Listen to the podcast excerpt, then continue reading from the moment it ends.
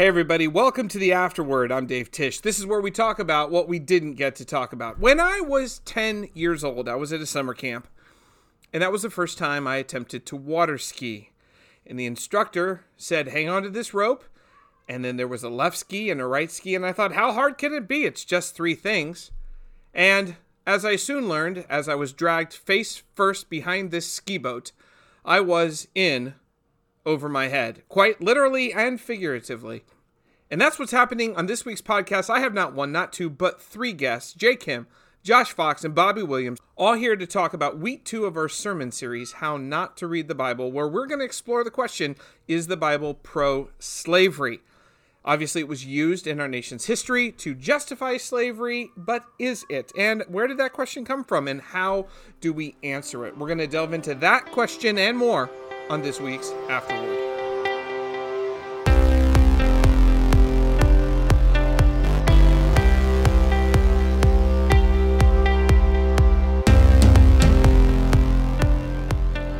All right, guys. Well, welcome to the Afterword. Look, this is unprecedented. I don't have just one guest, not two guests. I have three guests on the show today.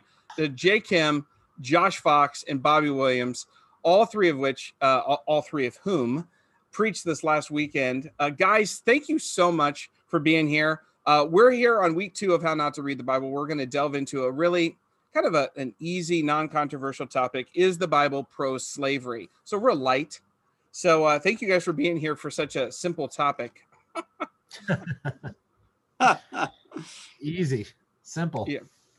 So, uh, let me let me ask you this. Uh, it seems to me that there are two kind of things going on here um, and, and, two issues one general one specific. Uh, and the general one as you guys uh, jay you preach at saratoga um, josh and bobby at south hills um, then bobby is one of uh, our communicators who speaks to the youth. He's one of the directors there over both the junior high and the high school at south hills campus.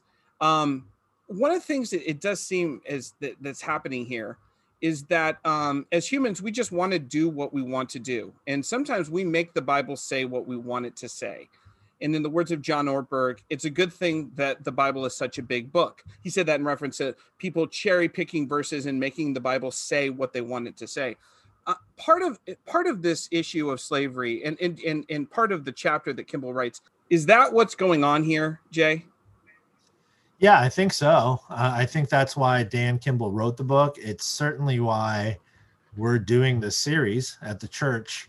You know, like Ortberg says, the Bible is a big book it's a big giant library of 66 books written over 1500 years by 40 plus authors, three different languages in ancient cultures that are not our cultures and uh, you know on the other side of the globe i mean there's so much literal distance between us and this text um, and yet because it's broken up into chapters and verses uh, it gets super easy for us to just cherry pick and um, you know yeah. that's not only a bad reading of the bible it can it can have like really dangerous ramifications as we've seen already throughout the series so the the other side of it the good side of it though is like we as a church are doing this and other churches are doing it too so i'm really hopeful yeah. that you know six weeks of sort of shifting our paradigm in terms of how we read the bible and engage the bible is going to have some real powerful transformative effect uh, and impact on our lives Bobby, you and I were talking the other day, and you used a term which I hadn't actually heard before, and I thought it was really provocative. You said that sometimes folks weaponize the Bible, um, and and in that you were saying that they kind of use Scripture as a as a get out of jail free card, as a as a way to do what they want, as a way to co-opt authority. What did you mean by weaponize the Bible, and where have you kind of seen where have you seen that happen? in in Christianity in in in your interactions as as a pastor? Yeah. Um so weaponizing the Bible is just like you said, using the Bible to exercise some sort of authority um and basically trying to come at it from a position of advantage and then to maintain that advantage um, hmm. and and marginalize and oppress other people by using God's word. And um, I've seen it, you know, um, countless times um, just in passing people um, people using god's word to say to to force their own agendas or to push forward their own agendas and knowing that uh, those those things can't really be disputed because it's it's claimed to have been coming from God. So, Right. and I'm using I put I use quotation fingers because I'm good at podcasting. Um, but just you know, just they they use they use like Jay said, they take and pick and choose things that help justify their their actions and their thoughts and their um, the way they feel and and use the Bible ultimately to take advantage of others. And so Yeah. that's kind of web to me that's weaponizing the Bible, just using it as a way to hurt other people. Yeah, Hmm. yeah, that's good. Uh, not, it's not just weaponized though. In addition to weaponizing, there's a sense of sometimes we use the Bible to justify our own behavior. Fox, you've been you've been a pastor for a while now. You've probably seen people justify their own bad behavior, uh, whatever they want to do by by kind of weaving in and out of of Scripture. But have you have you seen that? Have you seen people try to use the Bible to justify um, themselves, not just to weaponize, but also to justify? Yeah, absolutely. I come across this all the time, especially in a culture today where I think the predominant theme or message that's being preached by secular culture is if it feels right for you, it's got to be right. And if it goes against any kind of desire in your heart that you want to express, if it's saying no to that desire, it must be wrong. So, in other words, like Yeah. in this kind of culture, when you're living and breathing this sort of cultural air, you know, it's hard not to just kind of go along with that and let it influence you. And all of a sudden, when the Bible comes at us and actually critiques us or reads our life or calls us into kind of, uh, you know, um, uh, confronts us, which the, the Bible often does, um, we can all of a sudden go, wait a second, no, this doesn't feel right because it's going against what feels uh, what I want to do from you know with with my with my body, my life, my sexuality, my whatever. And so all of a sudden we can go, well, you know, I don't really want to read the parts that are uncomfortable or that are critiquing me or that are calling Yeah. into question some of the choices I'm I'm wanting to make based on my emotional reality or desires. And so instead, um, I'll grab a verse like, well, you know, the Bible says don't judge. So don't judge me while I pursue this life or while I think this way or while I treat these people this sort of way. Um, you know, and, and, and it's like when we're kind of confronted with that, it's like, well, no, no, the, the Bible says don't judge. And the Bible is all about Jesus loving everybody. So, so as long as we're doing that, I think we're okay. And Yeah. I think that's where we go sometimes as Christians today. It's why we do that. I think it's because it's easier to do that. Uh, we don't take as much flack or criticism from uh, from you know people around us, the predominant culture around us. This is that's that's mostly you know post-Christian now in America, and it's just easier to go, yeah, you're right, kind of whatever feels fine to you. That's that that that seems like it's got to be the way to go. That's what God would want anyway, probably. At least that feels right. So we again, instead of weaponizing the Bible, we go, eh, we kind of use it to, um, yeah, exactly what you're saying, like back up what we really want to do, and then you know, kind of I guess, sort of bathe it in scripture to say, look, I'm fine. You know, at least I'm, you know, as long as I'm loving people and and not hurting anybody, I, I- it's probably great. Yeah. You guys seen that too? Yeah, I mean, I think what Bobby and Josh just said is like great synopsis of the two polar opposite ends of the of the same spectrum, which is all the spectrum is the spectrum of individ, individualism. Yeah. It's just like what Bobby's talking about weaponizing. People use the Bible as a sword, you know. Um, and and they sometimes they'll use a verse like, yeah, but the word is supposed to like it's it's a sword. It's supposed to cut, you know, through soul and spirit. And, but what that verse intends is that it's like the spirit of God that um, speaks the words of life and cuts to each and every one of us. But people use it like a sword, like of that they wield themselves, you know, to cut others down. Or what Josh is Mm. saying, people use the Bible as a shield, like a personal shield to deflect any sort of judgment or criticism that comes against their life in a way that forces them to reevaluate the the direction or orientation of their life. And you know, I mean, I, I think some of that gets into our loss of communal reading of the scriptures and a sense of the scriptures, the Bible as a communal text, you know, like we the printing press 600 years ago was such a gift because it put Bibles in the hands of individuals and it put Bibles in every home. And most of you listening right now have seven Bibles at home that are just collecting dust on the bookshelf. I mean, we have more Bibles than we know what to do with. And so now we just, because there's so much Bible, like physical Bibles, we just like take it for granted. And it's just like, mm. ah, whatever, you know, I, I have a little verse on my coffee mug and that's my scripture for the day. And that's great having a verse on the coffee mug. But we've lost the sense of a community of people gathered around the word so that the word can shape not just me, certainly shape me, but also shape us together, you know, as the community of God. It also creates, I think, reading in community creates um, uh, a, like boundaries that allow us to be free. And I know that sounds paradoxical, but like there's actually a lot of um, research that's been done in, in the field of social science and, and child psychology in particular. Tons of research. You can just Google this where they've done these studies where, like, if you put kids on an on a playground that has no boundaries, then the kids actually get they they they atrophy. They like they get paralyzed by by the lack of boundaries, and they usually will just play in one place and not move. But the moment you build boundaries around a playground, kids come alive and they just start running free all around because they know the, they have clearly delineated lines that tell them this is safe and this is good and outside of this is not you know? Uh, and and i think it's like that when we we get to the bible and we think it's just about me. We have no communal boundaries.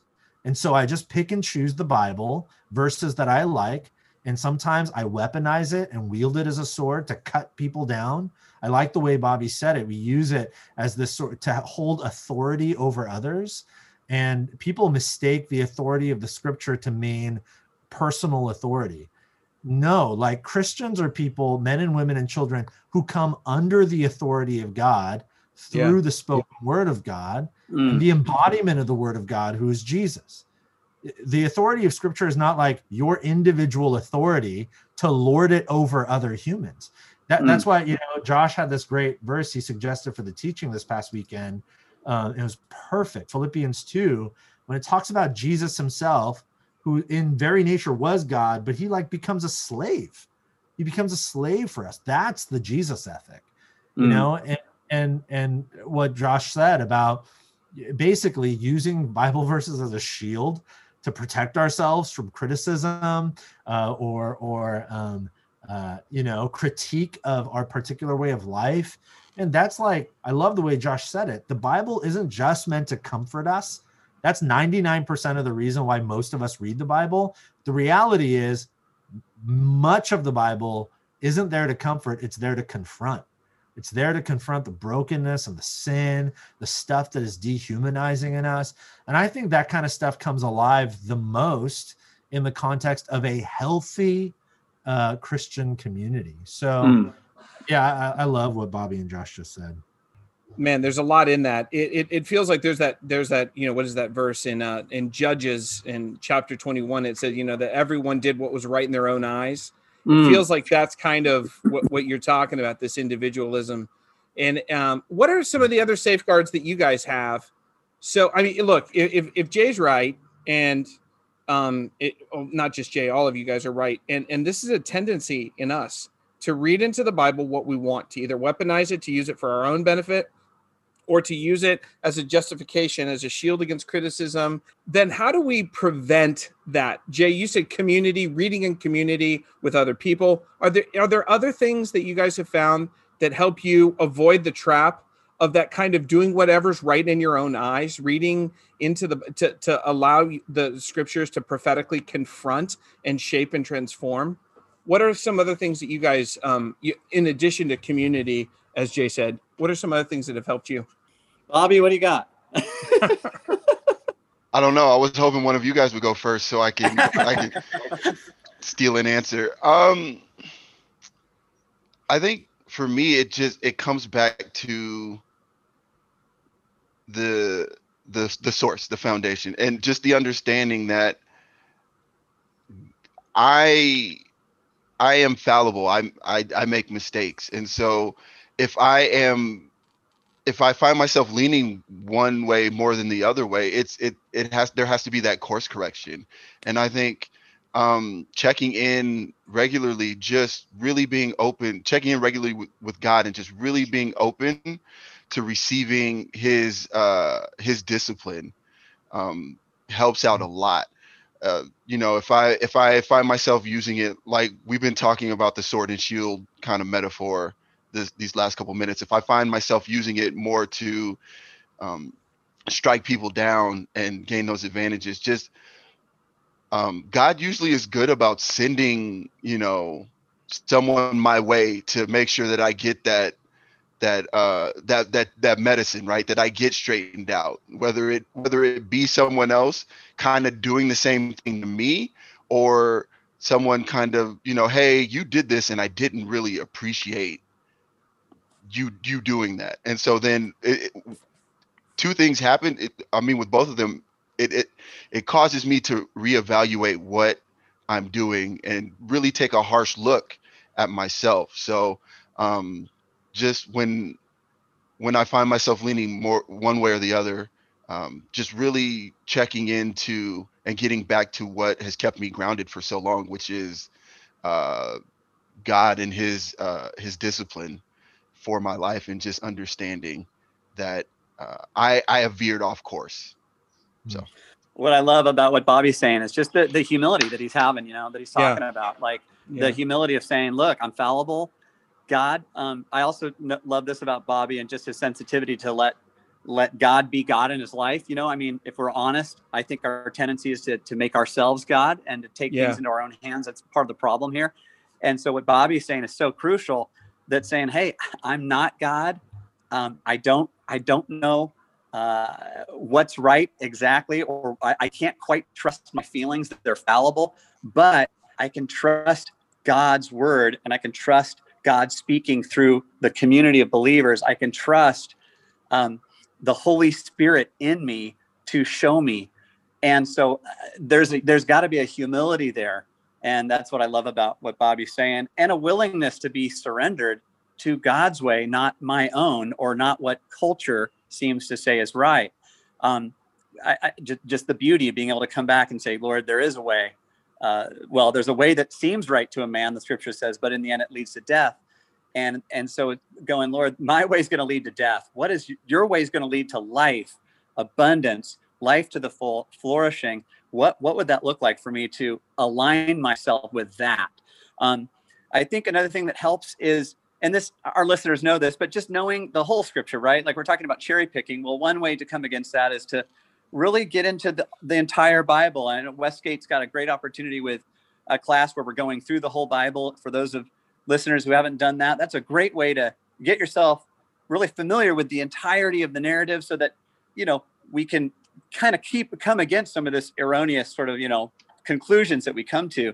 And then I think also looking back on, you know, thousands of years of history, specifically the last 2000 years and going, all right, how have faithful men and women followed Christ. Of course, not perfectly.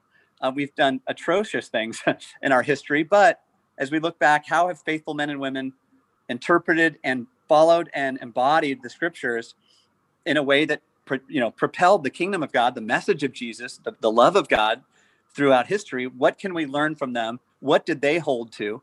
And learning from that, I think that's a great safeguard as well. Um, those are a few things. Man, and it, it's interesting. Um, I think what you guys are all talking about is just this word humility, um, which is uh, it feels to me like a fundamental posture of a disciple. Is if we're supposed to be disciples, there's a master, and that master is above everything and everyone. And these scriptures are uh, he is the living word, and these scriptures are um, the story about him. So that's it feels like that is kind of what you guys are are all saying that humility is an essential posture um, in reading scripture, humility, both in seeking, Josh, as you said, voices from across history, trusted, um, trusted teachers, and then Bobby, just you know, the posture before God, and then also the reliance that knowing that God is going to, God will not give up on the work that He has completed in us, and sometimes that's that's painful. Um, that's that's that's fabulous. Now let's get to the uncomfortable part of this, which is um, when when Christians get it wrong, when people get it wrong, and that's the specific issue that Kimball's trying to address in the book, which was that in our own history in the U.S., the Bible was used to justify the Civil War. It was used to justify Jim Crow, segregation, the supremacy of the white race over all other races.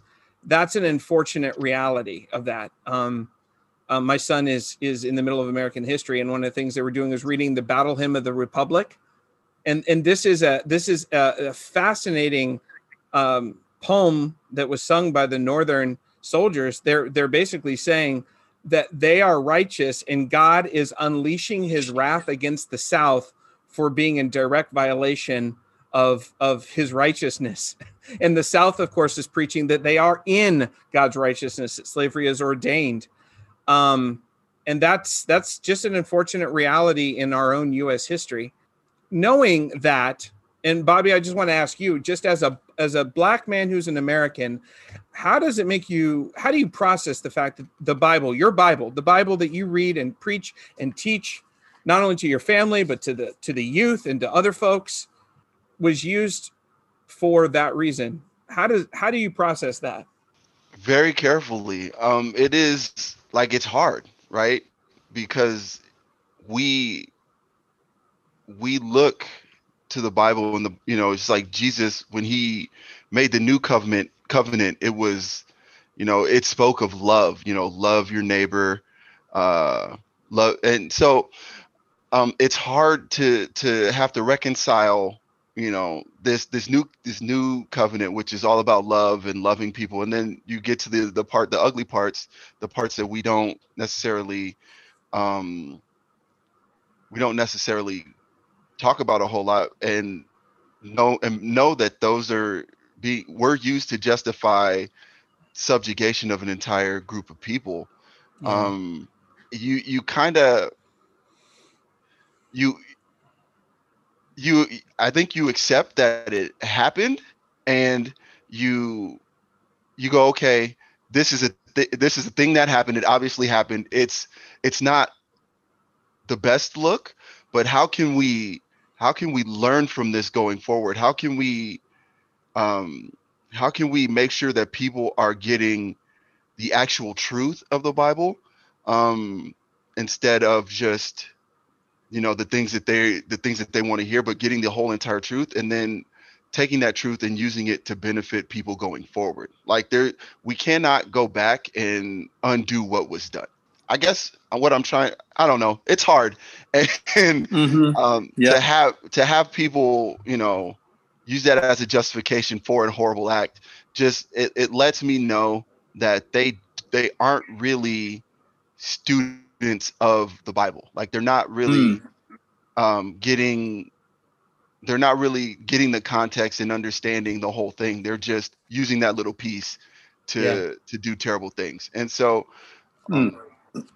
I would just say, yeah, we have to we have to go back and just really um, start with that new covenant and just and go from there and just really start to branch out and be about a message of love like Jesus told us to. Uh, hmm. Kimball writes in his book, um, picking and highlighting Bible verses from the Old and New Testaments that include the word slavery is a misuse of the Bible. And we can thank God that all slavery today is universally viewed as an evil and that Christians are uniformly united in the fight against it. But the, that that past is there. Jay, how do you process that? The, I mean, you started off your message. I thought in a way I've never seen any anybody ever do. Both you and Josh did. You start off with a quote from Hitler, which is just mind blowing, and you say, "Look, look, look at this." Um, look at this. The Bible has been used by some people to justify some pretty terrible stuff by some pretty terrible people. And for some Christians, there's a shame in that, right? There's a sense of like, man, that's like really embarrassing. Like, how how do I make sense of that? How, how, what advice do you have for folks who who you know uh, trying to make sense of the ugliness of some of that christian history because it's there that's in, and that makes people go oh man that's weird yeah yeah i mean i think it's important to to recognize that um you know as bobby said that plenty of people, ourselves included, sometimes uh, don't do the work. We we misread the Bible, Mm, and yeah. so this is a part of. Uh, first of all, slavery is a part of American history, and we have to own that. Um, but you know, Hitler, for example, that's a part not of I would say that is not a part of Christian history. A lot of people want to make it a part of Christian history. It's not a part of Christian history if by Christian we mean truly the way of Jesus, which is as Bobby said, new covenant, the way of love, right? And um what Hitler that Hitler quote and Hitler's atrocities, that's a part of lots of different forms of history, but it is certainly a part of the history of mis misreading, misusing, and abusing the scriptures. Hmm. And there's a rich history of that. Included in that history is um, the transatlantic slave trade. There, and we we read Josh and I both read a different quote of a pastor, an American pastor in the South in the in the 19th century, who essentially says we need a biblical view of slavery. And you would hear those first lines and go, okay, he's going to deconstruct and destroy slavery here. And instead, what he does is say, basically, slavery is this thing that we really cherish, and the Bible instructs us to to do. And that's a that's also a history of that's a part of the history of misreading, misusing, and abusing the scriptures. And sadly and tragically, it's a part of American history. So, uh, you know, it gets dicey because it's a part of our nation's history. We have to reckon with it. We still live in the fallout of it. I would Yeah. I would suggest we still live in the fallout of it, just as we all still live in the fallout of sin in Genesis 3. Um, we still also, as a part of that, live in the fallout of um, the atrocity of the transatlantic slave trade. And we feel its echoes and reverberations even today in our country. Mhm. And Yeah. Problem. But the beauty of what we're trying to do here is we're not shying away from those things. We're confronting those dark realities.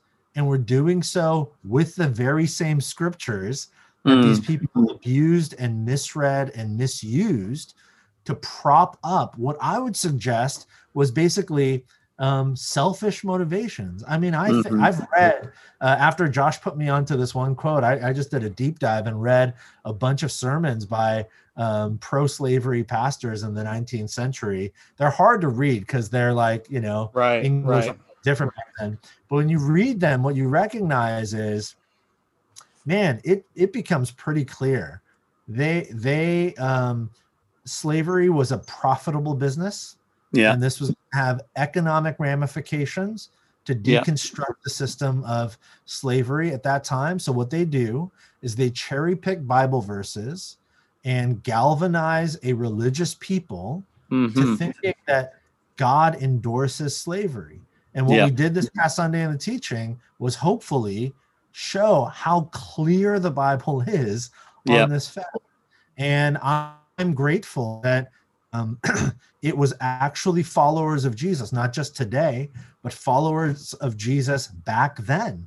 You know, Mm. you know names like Wilberforce and Harriet Tubman and Sojourner Truth and Elijah Lovejoy and John Wesley and Charles Finney and um, you know Beecher Stowe and all these names on and on followers of Jesus compelled by it by a deep rich reading of scripture they Mm. weren't just like hey slavery is wrong they were like oh the bible tells us slavery Mm. is wrong and uh, that's the tradition we need to be a part of to be Yeah. followers of Jesus who read the Bible in a way that leads us to the way of Jesus, which is so clear, not just against slavery, but against division, you know, by race and, um, you know, gender, all these other things. I mean, that Galatians 3 passage, like no Jew or Gentile, slave nor free, male nor female. And um, this uh, incredible theologian, Esau McCaulley's got this quote, Josh and I quoted him he describes that passage. This is not about like, hey, I don't see any color. That's not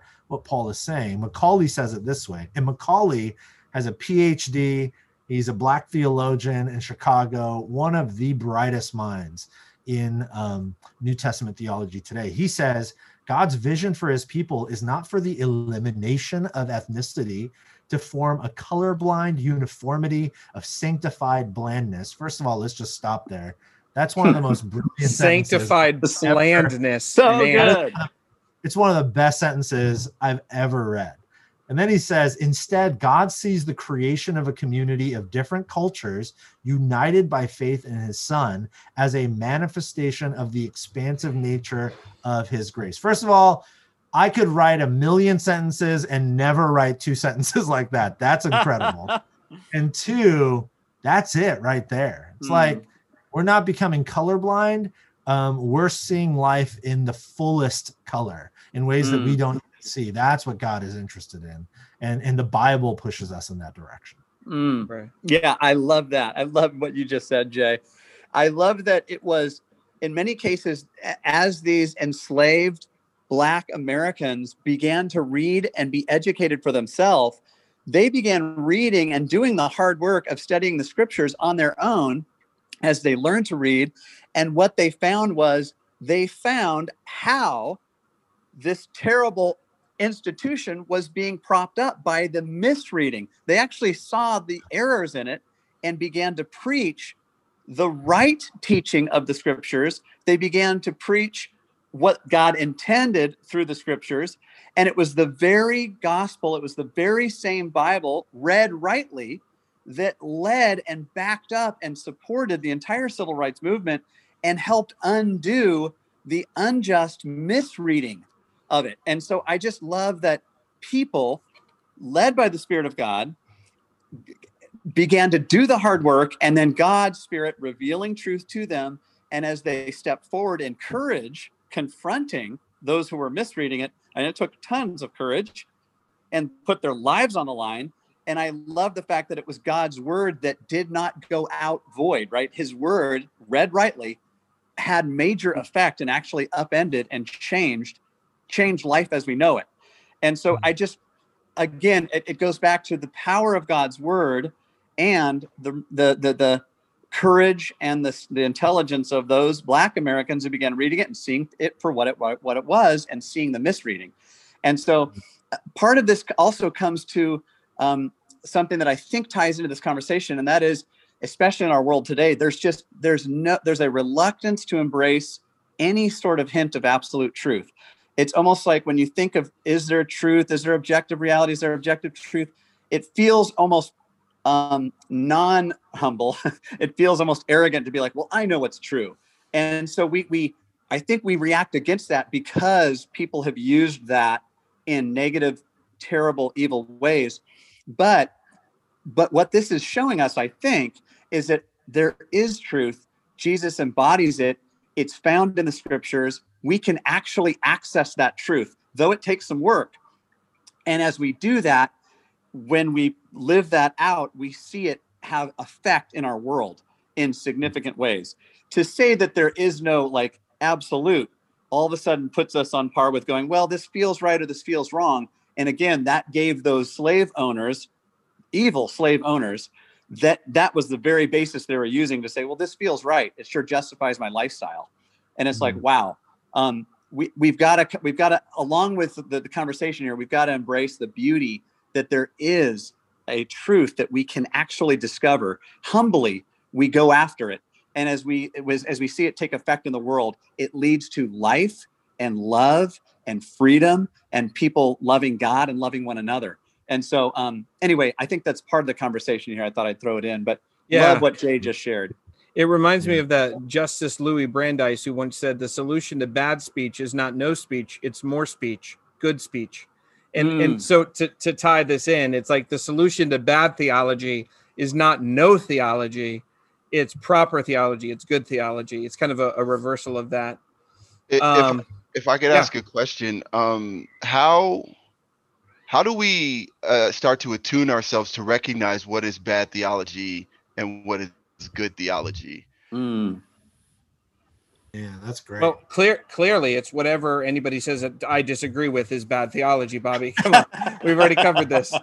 Come no, on. but no, you, you understand what I'm saying, right? Like I do. I do. We're we're like if we're we're asking people to do the work and you know really understand their bibles um the, it, how where do they begin like how do you start to recognize uh, other than read your bible but there is there some sort of like should we should we be asking god for wisdom should we be asking god for discernment like where where do we start so that um so that if we do encounter that bad theology we're not just continually continuing to be complicit in it that we're we're able Yeah. to understand what is bad and start to break away from it Mm, man, that is like the million dollar question. That's a great question. I think some of it was addressed a little earlier. Um, Jay mentioned the importance of reading and community. I think that's a huge one. Uh, Bobby, if we're just sort of, you know, obviously reading just on our own, coming up to our own little conclusions, we're going to, you know, most likely get a bit get a bit tweaked. Um, I think I think another thing is is having a, a you know a big grasp on the whole of the Bible. I think we talked a little bit about that earlier. I mean, some of the slave owners were they weren't they were they were omitting entire passages in the book of Exodus that explicitly say to kidnap somebody and put them in forced slavery is is punishable by death. Like so they they either were just completely uh, overlooking those intentionally. They didn't want to bring those up because it threatened their economic structure and comfort and whatever. Um, or they just didn't do the work of reading the entire scripture. So I think we've got to have a big grasp of the whole of the narrative, read in community. And yeah, I think those questions of what is this doing in my life? Um, Bobby, you had that just great ex- expression of just like, you know, I want to come before God and and hear and read His Word and say, Lord, where in my life do you need to make changes? And that kind of posture is so crucial to be reading rightly. Um, those are some things that come to mind. I think, you know, Jesus has got to tie into this, right? I mean, the entire Bible is all pointing to one figure, one person. It's all leading us to the person of Jesus Christ. And the entire goal of our walk and relationship with him is to is to be conformed to his image, to look more like him, to love people like he did. So I think one of our major values should be, hey, as I'm reading scripture, if I'm reading it rightly, I think what it should be doing in me is changing my heart to become more Christ-like. And that doesn't Yeah. mean just, you know, because again, our culture can go, oh, good, as long as you're just loving everyone and then living however you want. Like, no, uh, Jesus actually has an ethic for us in terms of how we are to live, and and so Yeah. that we do come back to: Am I looking more like Jesus? Am I loving people more like Jesus? The Bible talks about the that there's fruit that would come from a person who's who's walking with this Jesus, who's reading the scriptures. This fruit would appear in their life, like they would be like a tree, and fruit would come out of their their life. Things like love and joy and peace and patience and kindness and goodness and gentleness and self-control mm-hmm. are you know one thing we could ask is are these things happening in my life as i'm reading the bible if i'm becoming more of a person who has no self-control and i just sort of give into any you know any sort of desire of my heart that's probably not reading the bible rightly or if i'm becoming a person who's not gentle you know but i'm just angry all the time you know or i you know, am unloving or i'm unkind it's like okay i'm probably not reading the scriptures rightly so i think those are some things i think that can help Yeah, I, I love what Josh just said. I agree wholeheartedly with all of that.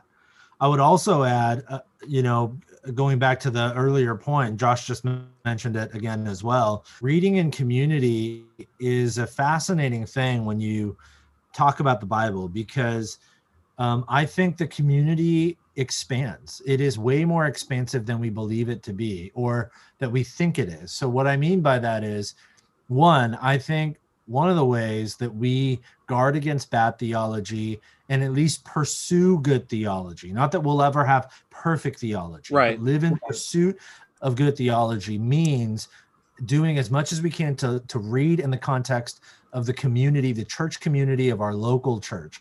This is one of the reasons why we have this lab, how to read the Bible on Monday nights. That's a community of Westgate folks who are trying to read the Bible and study it together. This is the reason why we have life groups so that you can engage the scriptures together in community. But Yeah. that community expands when we gather uh, on Sundays to worship. Um, we gather around the Word. You know, we gather around the word of God to learn in community. Uh, but then the community expands beyond that to like the global church, you know, to read broadly and widely about what faithful followers of Jesus all over the world are saying with their various perspectives. And then um, the the the church throughout history. And tradition is not a sexy word these days but i think we've lost something in um, sort of segmenting tradition to just like the old and all we want is the new and the cutting edge. I have found that one of the ways one of the best ways to guard against bad theology is to ask the question what has the church the christian church predominantly over the course of its 2000 years said about this issue or about this particular matter? And, i think when we ask those questions what we find is that although you can always find nuggets throughout church history where people said like really crazy off the wall stuff the general stream of theological thinking throughout christian church history always navigates us nearer and nearer to orthodoxy into into Christian faith. I, I um I've been listening to this podcast called Passages, which is about the Nicene Creed and like the story behind the Nicene Creed. And people have all this critique. It's like, oh, just Constantine and these people in power who just got together and decided to put together the canon of the Bible. And that's like not at all what happened. It was richly embedded in Christian community and history. And um, so there you go. Those are just some tag ons I would add to everything Josh just said. Yeah, I'm super grateful for for all that. I, I do think we have to be careful who disciples us. Careful, yeah. you know, yeah, and and I think being in a, and then also like Jay said, there's no um there's really no substitute for being in an actual community with actual people. I mean, why why do I trust the the leaders uh, that I get to serve with? I get to see their lives. You know i get to i get to have convos with them. They challenge me. Um hopefully something i i say can help and inspire them and and that's what that's what this is about. And i hope that i hope that we can I, be that kind of community. I want to add something too and i think you guys are saying this but i think it's might hopefully it's important to say and that is that some of us can get into cloisters of communities where um, it's actually an unhealthy one and it's being you know the bible's being misread or mispreached or and we're and we're getting all kinds of faulty conclusions but we're in a little echo chamber of a little community uh, that is yeah. simply reinforcing what is false and i think that's kind of what was happening in america sadly is week after week in the pulpit these pastors evil uh, were, were, were preaching false teachings from god's word justifying slavery in america. Mm-hmm and people were just like oh this is right. This is my community. They're all saying it. So um, my challenge to all of us and this has been helpful for me is to is to be friends with a lot of different christians from a lot of different churches. Churches that may be different than yours people who may have slightly different you know practices or expressions of worship or or whatnot but but but basically have an awareness of the global church like just you know and what that looks like is just have friends that are part of different churches. Go visit different churches. Um, you know, I love that one thing that we do as Westgate is we team up with a lot of different kinds of churches all throughout the Bay Area, tons of different denominations. And I, there's just something so beautiful and powerful and necessary for us to be linked arm in arm with, with believers from different streams of, of, of the Christian faith I think it helps keep us balanced and it'll keep us yeah. kind of out of those weird pit pit pit hole, you know, uh, you know, potholes of, of weird, you know, funky communities that are whatever inbred, kind of yeah, bad bad echo chambers, as it were. Yeah, totally. Yeah. Well, guys, uh, thank. Uh, we're probably out of time here. We could probably keep talking, but I appreciate you guys coming on and uh, for all that you shared. I'm grateful to be in uh, a community with you guys uh, that's trying to live out the things that Paul says in Galatians. This beautiful uh, community of all sorts of different folks who are all united. Um, not that our differences are, what was the term that Esau McCaulley said? Blandness. monochromatic blandness, but Yeah. that we are yeah sanctified, sanctified blandness. sanctified blandness. Uh, that we're so different and yet uh, stamped on all of us. We we're stamped with Christ first and foremost, but uh, we're all united in that. So super grateful to be in the church with you guys, and uh, thanks for being on here, guys. I super appreciate it, and uh, we'll see you see you next week. Thanks, guys. Thanks, Dave. Guys. Yeah, thank you.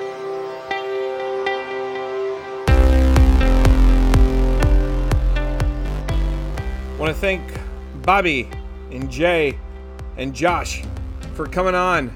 Join us next week where we examine whether or not the Bible is anti science. So, again, not controversial at all. See you next week.